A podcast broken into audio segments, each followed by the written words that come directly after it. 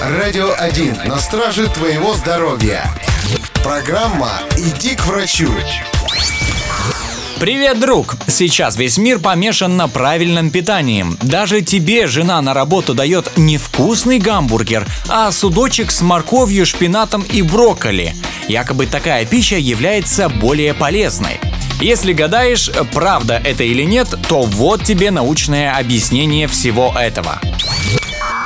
Принято считать, что в зависимости от того, как еда усваивается организмом, мы либо получаем здоровье и долголетие, либо страдаем от дефицита полезных веществ.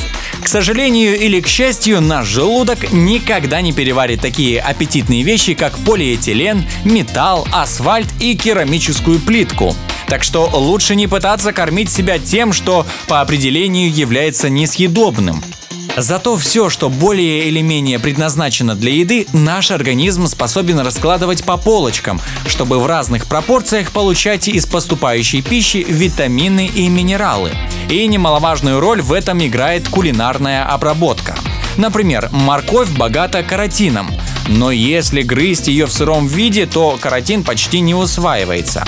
А вот в вареном, пожалуйста, каротина будет сколько угодно.